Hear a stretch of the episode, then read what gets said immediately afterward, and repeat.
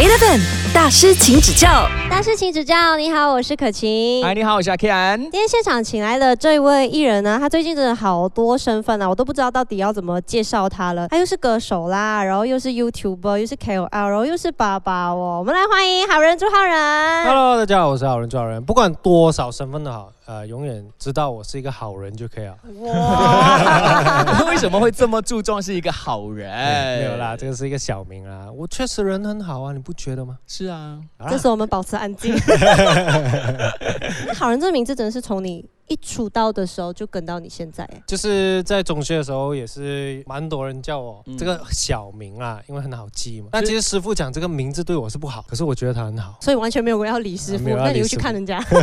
所以你是不相信这一些说法的。没有啦，OK 啦，就是当一个艺人，我觉得还是要有一个好记的名字。嗯嗯嗯，哎，你还记得你当初出道的时候，你是以唱跳歌手出道的，对吧？我觉得我是以创作人的身份出道啦，主打歌是有跳舞的这样子可能大家不懂，我第一张专辑的时候就是整张专辑八首歌，四首歌是我自己创作的，第二张专辑才是全创作这样。个人认为啦，我绝对是一个以创作歌手的身份出道。所以你是抗拒有人讲你是唱跳歌手？没有啊，没有抗拒啊，只是说你是会唱跳的创作歌手。啊，因为你现在当、哦对啊，因为你现在当 content creator，其实你也是创作啊，你也是在创作，对对对只是不同的形式而已啊。对对对，我觉得你真的很在意人家讲你，没有啦，我开玩笑哎，缺少讲那个创作开玩笑，他部分一定在意。他真的很 很认没有。因为我是参加跳舞比赛出来的嘛。你要讲我是唱跳歌手，也确实是啊，因为当时公司是打着这个名誉。但你问到我最喜欢的头衔是一个创作歌手，我还记得我第一次要发专辑的时候，就我第一间公司 Sony Music，他跟我讲，你不用去写歌。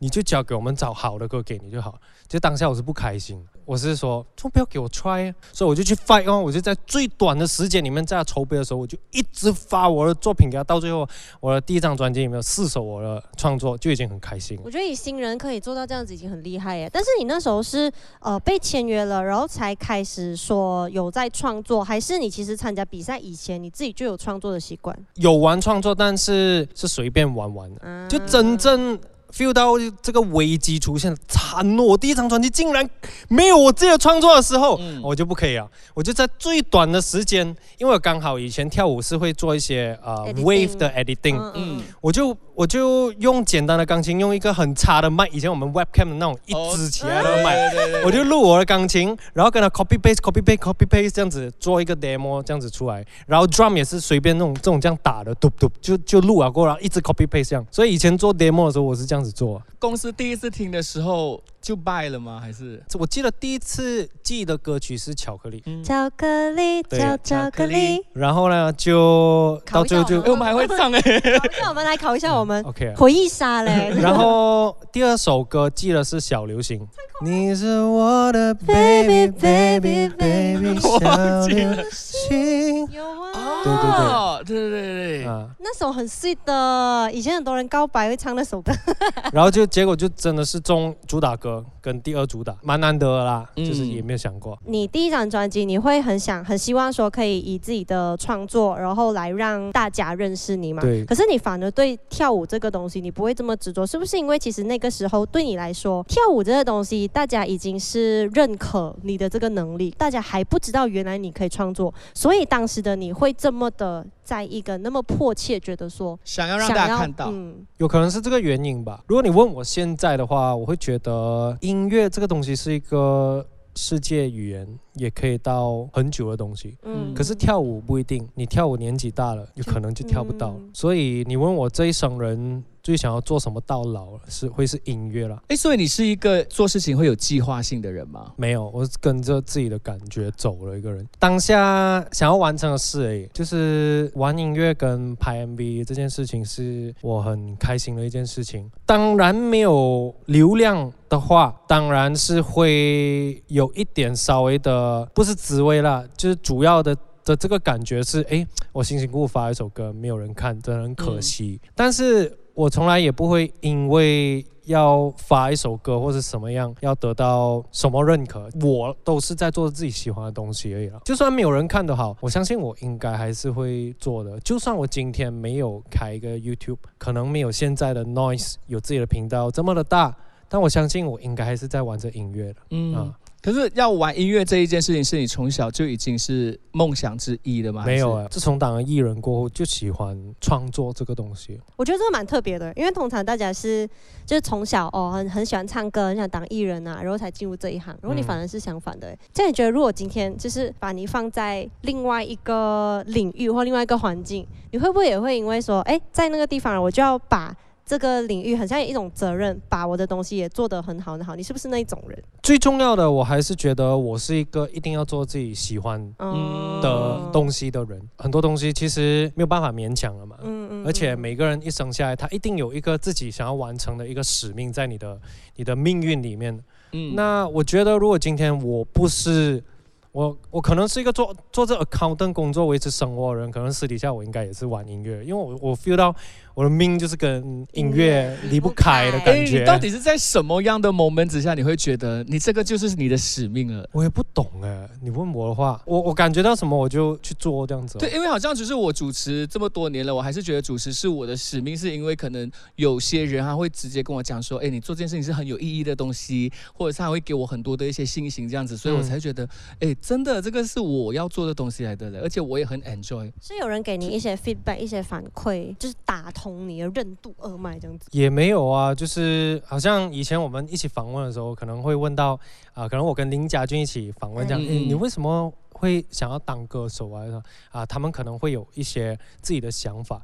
我我的回答通常都是我不懂哦，我就突然而然就做好这件事情这样，然后就喜欢上这样，上天的安排咯。所以你很相信，就是每个人的人生，他就是已经有一套安排了，你就只要嗯顺着去走，对就可以走出你的路嘛。对我这个人呢，是相信每一个人的命运，你一生下来的时候就已经安排好了，只是说你要怎么走而已。所以我一直以来，每次聊到一些呃世界观，又或者是一些哲理的时候，我都会说自然就好。很多时候你没有办法强求啊，嗯，就好像我们听周杰伦的故事的时候，哇，可能大家媒体或者是一些人他会保证，哇，以前周杰伦很辛苦啊，啊、睡 studio 啊，整个月啊写歌啊，其实他当下一点都不觉得辛苦，嗯他很 enjoy 这件事情。我是只是刚好懒惰回家，我在 studio 睡，你 明白吗？是后来成功了，大家就把，这个东西包装装成，其实当下的人哦是不会觉得辛苦，还是很 enjoy 这个整个过程啊。所以我一直以来，好像我有时候我听到一些，如果你要成功的话，你就要好像要窒息的时候在海里往上游这样。我觉得这个太辛苦了，这个根本就不叫成功，这个你差不多辛苦要死了哎。这个你真的给你成功的话，你你也不开心了，因为你在 suffer。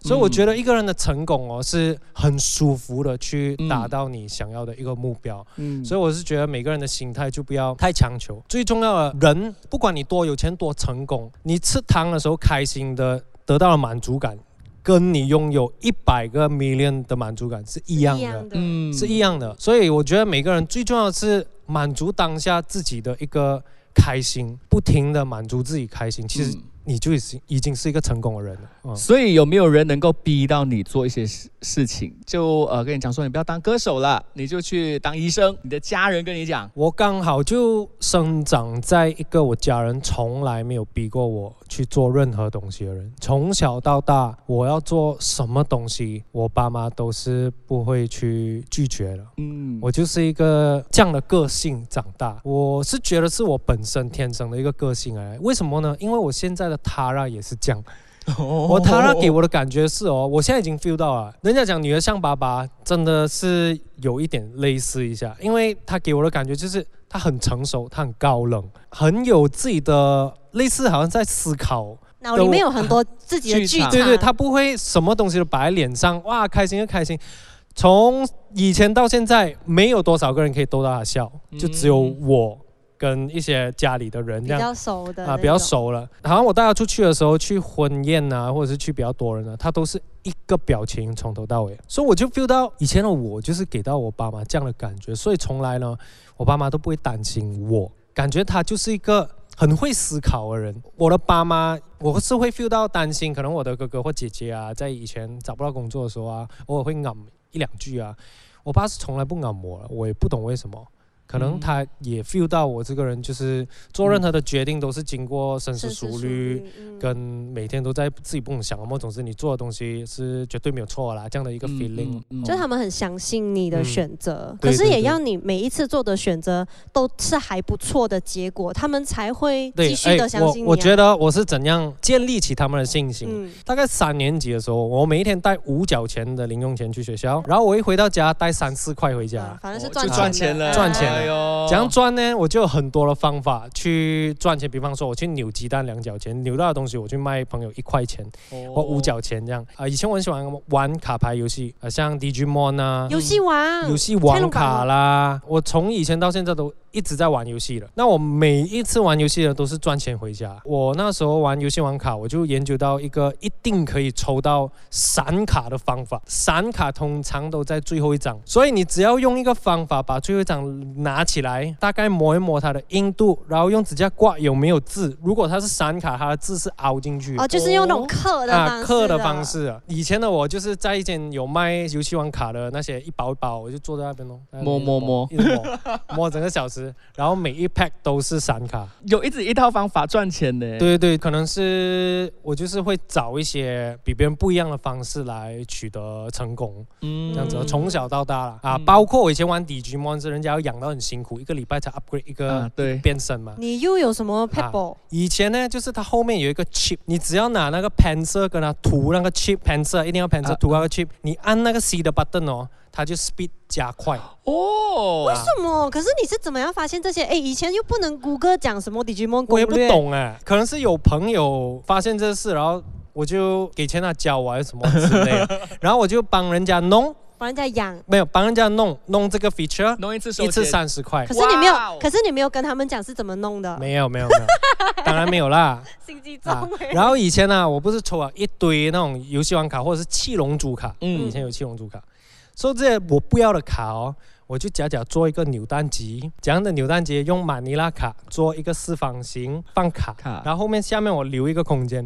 我就这样啊，你这边放钱哦，放钱，放好过后呢，我就拿一张卡推一张卡出来，滋滋滋，他就拿走。所以二手卡还可以卖，有点厉害，还我觉得你很厉害去找机会这个东西耶，生意头脑哎。真的。我也问我为什么哦。所以，所以是不是因为这样子，然后你就从传统媒体，然后呢就转跳去跳去新媒体这样子去找更多机会？其实，在黄明志出现之前，大部分马来西亚的歌手或艺人呢，都有很重的偶像包袱，有公司的包装，都给人一种高高在上的感觉。这个是以前的做法。但黄明志出现了过后，我就一直很想要开自己的 YouTube channel。最大的原因哦，我是希望有一天我发的每一首歌都有自己的平台，有人听。这个是我开 YouTube 最大最大的目的。跟想要做到的事情，我所有的 content 都没有写稿出来，没有 plan 过，全部是当下拿起一个集，我想要拍什么我就 roll 啊。他这样讲，很多那种 YouTuber 会现在会一直挡上跑，会讲 我们写到这样辛苦，然后原来好人都是不没有没有用想的没有，每每一个人的方式方式不同啦，每一个人方式，这也是我之后呢跟一些圈中的 YouTuber 聊到的时候，我才发现，哎，我是这么随不一样的哦。随意的？哦。我，们之前就聊了很多关于你从传统媒体跳去新媒体之后的一些改变啊，然后还有对这个行业的一些看法跟心得。不管你是新还是旧媒体，你都要接受，好像会有这个所谓舆论的压力。怎么样看言论自由这四个字？就大家可以做自己喜欢的东西。嗯，也没有任何的限制。网络对我来讲就像是一面镜子，本来在网络世界上根本都没有对错。其实不管你做什么，你都要承受了。但是问题是你能不能够承受？诶，如果你能的话，那也是你天赋来了。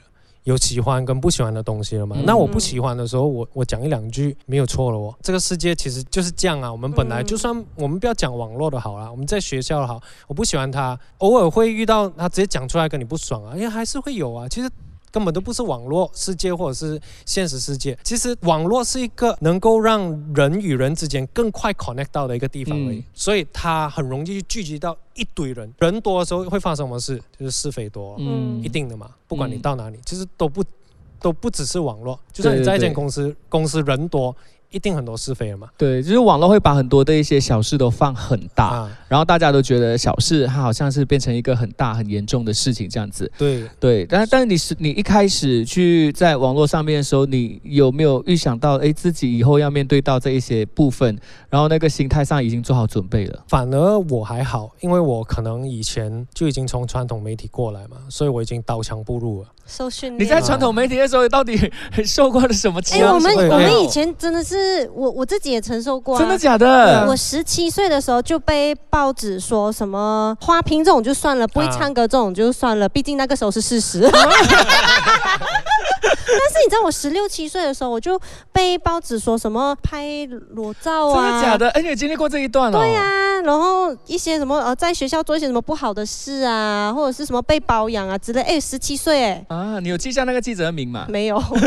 但是你知道那个时候对我来讲也是很大的冲击。可是就是因为啊我们都算是蛮年轻就嗯出道的人，就那我个时候已经试过了。对我记得我发第一张专辑《巧克力》主打歌的时候，电视台一直狂播嘛。这首歌确实是有人喜欢，有人不喜欢。嗯。所以那个时候有 Charlie.com，嗯嗯嗯，对对对。对开了一个帖子，哇，和下面几乎超过七十八千的人都在骂这一首歌，太白痴啊，什么什么什么这样，很受打击了。我记得我当下是三个月不想出门，嗯，嗯。我连去巴塞马拉都是遮遮掩掩的，我就觉得全世界都讨讨厌我这种感觉。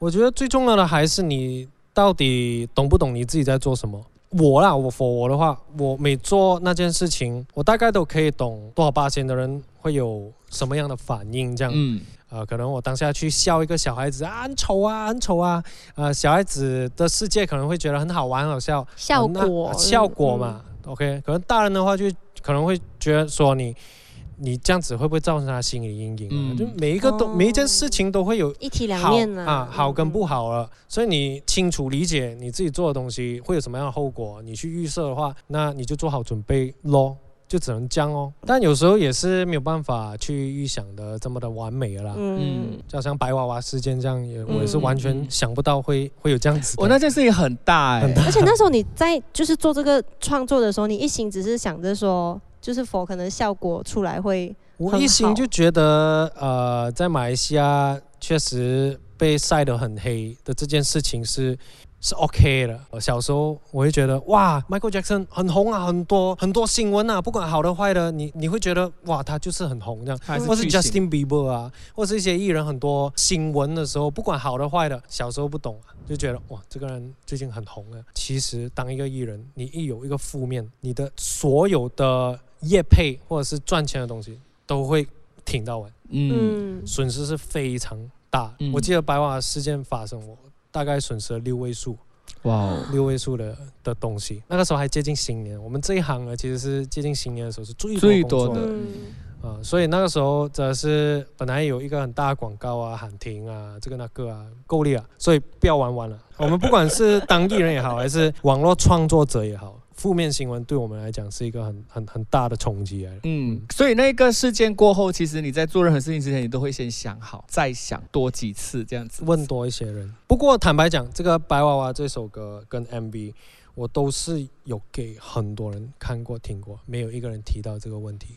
嗯，所以我觉得我们也是要反省一下。我们马来西亚不 care，but then 这件事情可能在其他国家是很很敏感的。东西。嗯我们应该要有更有世界观的观点去思考了。是我们有些时候会有一些盲点，因为我们问的都是同文层的人。对有时候需要跳出去问一下不同领域的一些人才知道。这就是有了网络过后，更加懂外国发生什么事的一个好处。真的很庆幸啊，如果我没有遇到 Tomato 跟阿雅，应该不会有这样的主号人了。他们是我的贵人。Steady Gang 这个 team 呢，不管怎么样，都一定会继续的做到老为止。男人之间的兄弟情对哦，就是其他的一些在做这 content 的朋友们，可能也是要多想一下，因为现在大家都秉持这一个哦，这个好玩，然后呢，我就直接上传上去了。有一些话是想要跟一些可能有在搞流量的人说的，没有啊，我觉得敢敢去做咯，反正观众会给你答案，你也不用急着成长。你当下觉得调皮好玩的，你你就去做了，反正反正出来你给谁看？你给观众看嘛，嗯，嗯，对不对？那观众就是你的答案。你今天做得有令人反感的东西，你的观众会给予你指导，所以你不用急着成长，你就好好的去做你自己。